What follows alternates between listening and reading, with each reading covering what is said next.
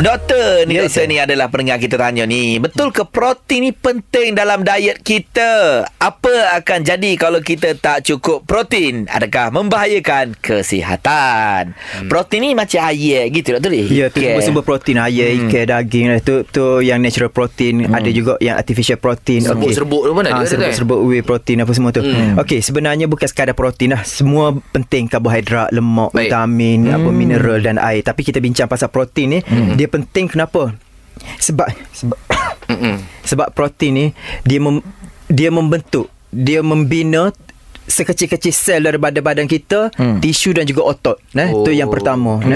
Yang keduanya, dia digunakan dalam enzim dan juga hormon yang mengawal metabolisme badan. Metabolisme badan ni fungsi badan. Tak ada hormon, tak ada enzim, jadi badan pun akan collapse lah. Dan yang ketiga, dihasilkan antibody, imuniti badan dan juga neurotransmitter untuk melawan penyakit. Dan yang keempat, dia membentuk kolagen, rambut dan sebagainya lah, kulit-kulit, tisu-tisu kulit ada kolagen dalam tu. Jadi kekurangan protein dia akan menyebabkan kita keletihan, kurang tenaga, lesu, lepas tu menyebabkan kurang daya tahan melawan penyakit tu, jadi lemah. Kita sejenis sakit seumur. Walaupun karbohidrat kita tinggi, vitamin kita tinggi, tapi bila protein lemah, imuniti ataupun antibody kita jadi kurang, jadi lemah juga, tak boleh lawan penyakit. Dan yang ketiga, kalau kita ada penyakit-penyakit luka ataupun penyakit-penyakit lain, lambat nak sembuh.